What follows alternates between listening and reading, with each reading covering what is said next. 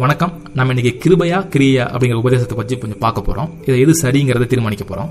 இது காரணம் பார்த்தீங்கன்னா இப்ப பரவலா ரெண்டு உபதேசங்கள் இருக்கு. ஒன்னு நியாயப்பிரமாணத்தை அடிப்படையாக வைத்ததா இருக்கு. இன்னொன்று கிருபையை அடிப்படையாக வைத்ததா இருக்கு.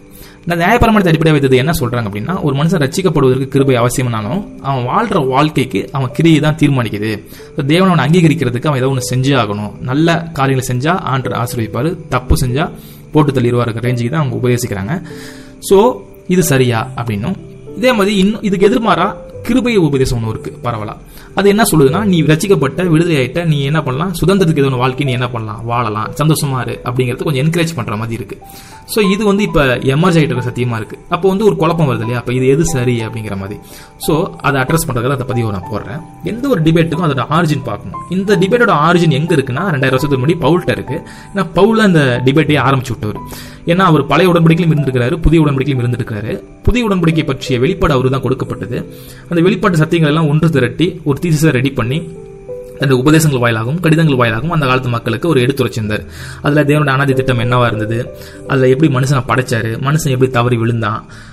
அந்த விழுந்த தவறுகளெல்லாம் ஆண்டு எப்படி சரி செஞ்சாரு? இயேசு எப்படி உள்ள வந்தாரு? இயேசு வந்தது மூலயமா சுவிசேஷம் எப்படி உள்ள வந்துச்சு? சுவிசேஷத்துக்குள்ள என்னென்ன அம்சங்கள்லாம் இருக்கு? அந்த அம்சங்கள் எல்லாம் எப்படி மனிதனுக்கு பயன்படும்? அந்த பயன்பாட்டெல்லாம் வச்சு மனுஷன் எப்படி தன்னோட வாழ்க்கையை கட்டமைச்சுக்கணும் இங்கிற மாதிரி பல விஷயங்களை அவர் தெளிவாக எடுத்து வச்சிருப்பாரு. அதன் அடிப்படையில் பார்த்தீங்கன்னா தேவன் வந்து அண்ணாதி தேவனாக இருந்தார்.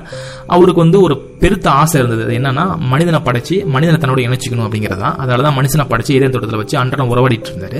ஆனால் மனிதன் வந்து தன்னோட சுயசத்தத்தில் பாவத்தை தெரிந்து கொண்டு விழுந்து போனான். வீழ்ந்து போன மனிதனுடைய மனதில் வந்து ஒரு பெரும் கலக்கம் ஏற்பட்டது. அவனோட மனசாட்சியில் வந்து ஒரு பெரிய தாக்கம் ஏற்பட்டது. அது என்னவா இருந்துச்சுன்னா தேவன் மேல ஒரு தவறான அபிப்பிராயத்தை கொண்டு வந்தது. தேவனோட சமூகத்தை விட்டு விலக ஆரம்பிச்சான். தேவனை வந்து வேற மாதிரி பார்க்க ஆரம்பிச்சான். தேவனை பார்த்து பயப்பட ஆரம்பிச்சான். தேவன் தன்னை ஏற்றுக்கொள்ள மாட்டாரோ அப்படிங்கிற மனநிலைக்கு தள்ளப்பட்டான்.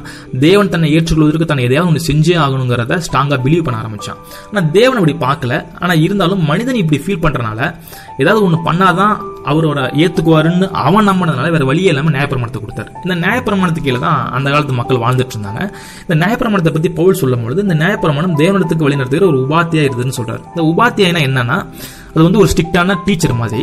அந்த டீச்சர் சொல்றபடிலாம் கேட்டுட்டா பிரச்சனை கிடையாது. ஆனால் சொல்றத கேட்காம கீழ்ப்படியாமல் போனா பாரபட்ச பக்கம் அடி விழும். ஸோ அந்த டீச்சர்ட்ட அடி வாங்காத ஆளுனே ஒரு ஆள் கிடையாது. மோசையிலிருந்து தாவிலிருந்து இருந்து எல்லாருமே அடி வாங்கியிருக்காங்க. ஸோ நியாயப்பிரமாணத்தை கடைபிடிப்பதன் மூலமாக அதை கீழ்ப்படிவதன் மூலமாக ஒரு மனிதன் நீதிமான் ப்ரூஃபே பண்ண முடியல. அதே அது மட்டும் இல்லாமல் தேவனுக்கு மனிதனுக்குமான உறவு எப்படி கூட எப்படிதான் இருந்ததுன்னா ஒரு எஜமான வேலைக்காரன் உறவாக தான் இருந்தது. ஸோ எப்படி ஒரு எஜமான்கிட்ட ஒரு வேலைக்காரன் வந்து எதையாவது ஒன்று எதிர்பார்த்து காத்திருப்பானோ அவரோட நல்ல பேர் வாங்குறதுக்கு எப்படிலாம் முயற்சி எடுப்பானோ அதே மாதிரி ஒரு சப்போஸ் ஒரு சின்ன தப்பு பண்ணிட்டா எப்படி பயந்து நடுங்கணும் அது மாதிரி தான் மனிதன் வந்து தேவனை பார்த்துட்டே இருந்தான். ஆனால் தேவன் வந்து அப்படி எதிர்பார்க்கல. வேற வழி இல்லாம தான் டெம்பரரியா தான் நியாயப்பிரமாணத்தை கொடுத்திருந்தாரு. ஆனா ஒரு விஷயத்துல என்னவே சொல்ல ஆரம்பிச்சாருன்னா எப்பா நீ என்ன நீ என்ன திருப்திப்படுத்துக்கு முயற்சி பண்ணிட்டே இருக்க. ஆனா அது கடைசி வரையும் நடக்காத காரியம். ஏன்னா நான் ஆல்ரெடி திருப்தி தான் இருக்கேன். ஆனா அது உனக்கு புரிய மாட்டேங்குது. ஆனா நான் உனக்காக ஒன்னு பெரிய ஒரு காரியம் பண்றேன். அது வந்து உன்னால் பண்ணவே முடியாத காரியம். அது என்னதுன்னா நானே உன்னை என்ன பண்ணிக்கிறேன்? அங்கீகரிச்சுக்கிறேன். உன்னை நான் என் நானே உள்ள எடுத்து உன்னை பரிசுத்தப்படுத்தி கழுவி உன்னை நானே அழகுபடுத்துறேன். உன்னை நான் என் குடும்பத்துக்குள்ள இணைச்சிக்கிறேன். நீங்க என் குடும்பத்துக்குள்ள இணைச்சிட்டீங்கன்னு எப்படிங்க நான் நம்புறது? நீ கேட்டீங்கன்னா அதுக்கு அத்தாச்சியா என் சொந்த குமாரனே நான் உனக்காக தரேன். அவரோட ரத்தத்தை நீ பார்த்ததும் உன் மனசாச்சு என்ன பண்ணிக்க கழுவிக்க. நான் உன் மேல எவ்வளவு அன்பா இருக்குங்கிறத என்ன பண்ண? உணர ஆரம்பிச்சிரு. தயவு செஞ்சு உள்ள வந்துரு. வேற எதுவும் பெருசெல்லாம் முயற்சி பண்ணாத. கிருபைய புடிச்சிக்க. அப்படின்னு சொல்லிட்டு ஒரு பெரிய ஆஃபர் பண்றாரு. அந்த ஆஃபர் தான் நம்ம கிருபைன்னு சொல்றோம். ஏன் அது வந்து கிருபைன் அப்படின்னா இயேசுக்கு சொன்னதுக்கு அப்புறம் தான் ஆண்டவரை தேவனேன்னு கூப்பிட்டு இருந்த மனித சமுதாயம் முதன் முதல்ல அப்பா பிதாவே அப்படின்னு கூப்பிட ஆரம்பிச்சது. அதை தான் நம்ம புத்திர சுவிகாரம்னு சொல்லிட்டு பவுல் வந்து புதிய ஏற்பாட்டில் சொல்றாரு. இந்த புத்திர சுவிகார வார்த்தை பார்த்தீங்கன்னா பழைய ஏற்பாட்டில் இது வரைக்கும் காணப்பட்டுவே இருக்காது. புதிய ஏற்பாட்டில் தான் நியூவா லான்ச் ஆயிருக்கும். ஏன்னா அதுதான் பெரும் கிருபை. அது என்னங்க பெருங்கிருபை அப்படின்னு கேட்டீங்கன்னா ஒரு உதாரணம் சொல்றேன். ஒரு சாதாரண மனிதன் தன்னுடைய சொந்த முயற்சி மூலயமா ஒரு கட்சியில் சேர்ந்து எம்எல்ஏ ஆகி எம்பி ஆகி மினிஸ்டர் ஆகி ஒரு ரேஞ்சில் சிஎம் கூட ஆக முடியும். சிஎம் ஆகிட்டு கடைசியாக பிஎம் கூட ஆக முடியும். ஆனால் அவன் என்னதான் குட்டியார் நடித்தாலும் இங்கிலாந்து நட்டு இளவரசன் ஆக முடியாது. ஏன் அப்படின்னா இங்கிலாந்து நட்டு இளவரசன் ஆகிறது சொந்த முயற்சியின் மூலயமா வர காரியமே கிடையாது. அந்த குடும்பத்தில் பிறப்பதன் மூலமாக வருகிற பிறப்புரிமை. ஸோ அதே போலதான் தேவனுடைய பிள்ளையாக ஆகிறதுங்கிறது வந்து ஒரு தனி மனிதனால் செய்யக்கூடிய காரியமே கிடையாது. அது தேவனால் கொடுக்கப்படுகிற ஈவு. அதனால தான் அது பெரும் கிருபை அப்படின்னு சொல்கிறோம் இந்த கிருபையை உணர்ந்துகிட்டனால தான் பவுல் என்ன சொல்கிறாருன்னா அந்த காலத்து விசுவாசிகளுக்கு எப்பா கிருபையை பிடிச்சிக்கங்க. நியாயப்பிரமாணத்தெல்லாம் விட்டுருங்க ஏன்னா நியாயப்பிரமாணத்துக்கு கீழே இருந்தீங்கன்னா நீங்க நீங்க என்ன அடிமைத்தனத்திலே இருப்பீங்க? பாவ உணர்வுக்குள்ளே இருப்பீங்க. மீறுதல் பண்ணிக்கிட்டே இருப்பீங்க. ஸோ நீங்கள் ஒரு சுதந்திரமான வாழ்க்கையை வாழ முடியாது. நீங்கள் கையை தூக்கி கிருபை தான் முக்கியம்னு வந்துட்டீங்க அப்படின்னா நீங்கள் என்ன பண்ணலாம்னா தேவனுடைய குடும்பத்தில் இணைக்கப்பட்டலாம் அதன் மூலயமா இயேசு கிறிஸ்து உடன் சுதந்திரம் ஆயிரலாம் உடன் சுதந்திரானின்னா அவரோட சொத்துக்களுக்கு அதிபதி ஆகிடலாம் அதே மாதிரி ஜீவன் கூட அங்கே தான் இருக்கு. அந்த உறவுல தான் இருக்கு.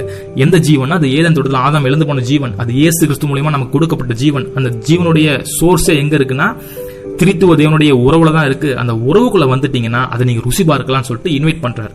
சோ கிருபையை பிடிச்சிங்க நியாயப்பிரமாணத்தை விட்டுருங்க அப்படின்னு சொன்ன பவுலே பல கிரியைகள் பண்ணியிருப்பார். என்ன பார்த்தீங்கன்னா கண் விழிச்சு ஊழியம் பண்ணியிருப்பாரு ஓடி ஓடி உழைச்சிருப்பாரு கப்பல் சேதங்கள் இருந்திருக்கிறாரு அடிகள் வாங்கியிருக்கிறாரு காவல் பண்ணப்பட்டிருக்காரு அப்ப இதெல்லாம் என்னங்க? இதெல்லாம் கிரியை தானங்க அப்படின்னு கேட்டீங்கன்னா கிரியை தான். ஆனா அது எப்படிப்பட்ட கிரியை அப்படின்னு பாத்தீங்கன்னா தேவனுடைய உறவுக்கு நேரம் நம்ம நகரும் பொழுது அவருடைய உறவுல நம்ம பங்கெடுக்கும் பொழுது அவருடைய அன்பு நம்ம இருதயங்களை ஊற்றப்பட்டு வரங்களும் கனிகளும் பெருக்கெடுத்து ஓடும்.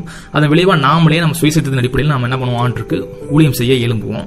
அந்த ஊழியம் அந்த அதன் விளைவாக வருகிற கிரியை எப்படிப்பட்டதுன்னா தேவனை திருப்திப்படுத்தணுமே இருக்காது தேவனால் திருப்தி அடைந்தன் விளைவாக வந்ததாக இருக்கும். அப்படிப்பட்ட கிரியை நல்ல கிரியை அந்த கிரியை தான் பவுல் பண்ணார். அதை நம்ம பண்ணணும்னு அவர் எதிர்பார்க்குறாரு. ஓகேவா? இப்போ நம்ம நம்ம கேட்டகரி வருவோம். இந்த காலத்தில் சொல்லப்படுகிற உபதேசங்கள் நம்மளை எதுக்கு நேராக வழி நடத்துங்கிறது தான் ரொம்ப முக்கியம். ஸோ அது வந்து தேவனுடைய திட்டத்துக்கு நேராக நம்ம வழி நடத்திருச்சுன்னா பிரச்சனை கிடையாது. அது சரியான உபதேசம். ஆனால் அந்த திட்டத்தை நம்ம அடைய தடுக்குதுன்னா அந்த உபதேசம் கள்ள உபதேசம் தான். ஸோ தேவனுடைய திட்டம் என்னதுன்னா தேவன் வந்து மனிதனை வந்து ஏற்றுக்கணும்னு நினைச்சாரு. அவரோட இணைஞ்சிருக்குன்னு ஆசைப்பட்டார். அதுதான் அவருடைய அனாதி நோக்கம். ஸோ இந்த காலத்து உபதேசங்கள் என்ன பண்ணுது நம்ம கொஞ்சம் பார்த்துருவோம்.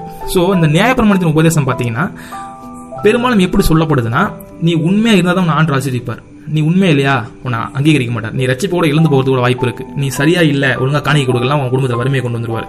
நீ வந்து ஒழுங்கா சர்ச்சுக்கு போல அப்படின்னா அவ்வளவுதான் அவர் கோச்சுக்குவாரு ஸோ நீ ஒழுங்கா ஊழியம் பண்ணல அவருக்காக எதுவுமே பண்ணல அப்படின்னா நீ நாசமாக தான் போவ. நீ ரொம்ப பா- பாவத்தில் இருக்க அப்படின்னா உன்னை நரகத்தில் தூக்கி போட்டுருவான்னு சொல்லிட்டு நீ இதை செய்யணும் இதை செய்யக்கூடாது அப்படின்னு சொல்லிட்டு ஸ்ட்ரிக்ட் ரூல்ஸ் என்ன பண்ணுறாங்கன்னா இம்போஸ் பண்ணுறாங்க நீ ஒழுக்கமாக வாழுன்னு சொல்கிறது தவறு கிடையாது. ஆனால் நீ ஒழுக்கமாக வாழ்ந்தால் தான் நீ தேவனுடைய பிள்ளையாக மாற முடியும். அதுதான் உனக்கு எலிஜிபிலிட்டி அப்படின்னு சொல்கிறது தான் அங்கே வந்து இடிக்குது. அது என்ன பண்ணிருந்தா ஆட்டோமேட்டிக்காக விசுவாசிகளோட மனநிலையில் ஒரு நியாயப்பிரமாணத்தின் மனநிலையை தான் கொண்டு வந்துடுது அது ஏன்னா பழங்காலத்தில் நியாயப்பிரமாணத்தில் செய்ய முடியாதுன்னு சொல்லிட்டு தான் ஆண்டு கிருபையை கொண்டு வந்தாரு. ஆனால் அகே நம்ம திரும்பவும் மக்கள் மத்தியில் அதை புகுத்தும் பொழுது இன்னுமே பல கிறிஸ்தவர்கள் எப்படி தான் இருக்காங்க அப்படின்னா நான் இன்னும் ஆண்டு உண்மையா இல்லையோ நான் ஆண்டு இருக்கணும் சரியான காரியம் நடக்கலையோ பிரசுத்தமா இல்லையோ ஆண்டனை ஏற்றுக்க மாட்டாரோ அப்படிங்கிற மனநிலையில தான் வாழ்றாங்க.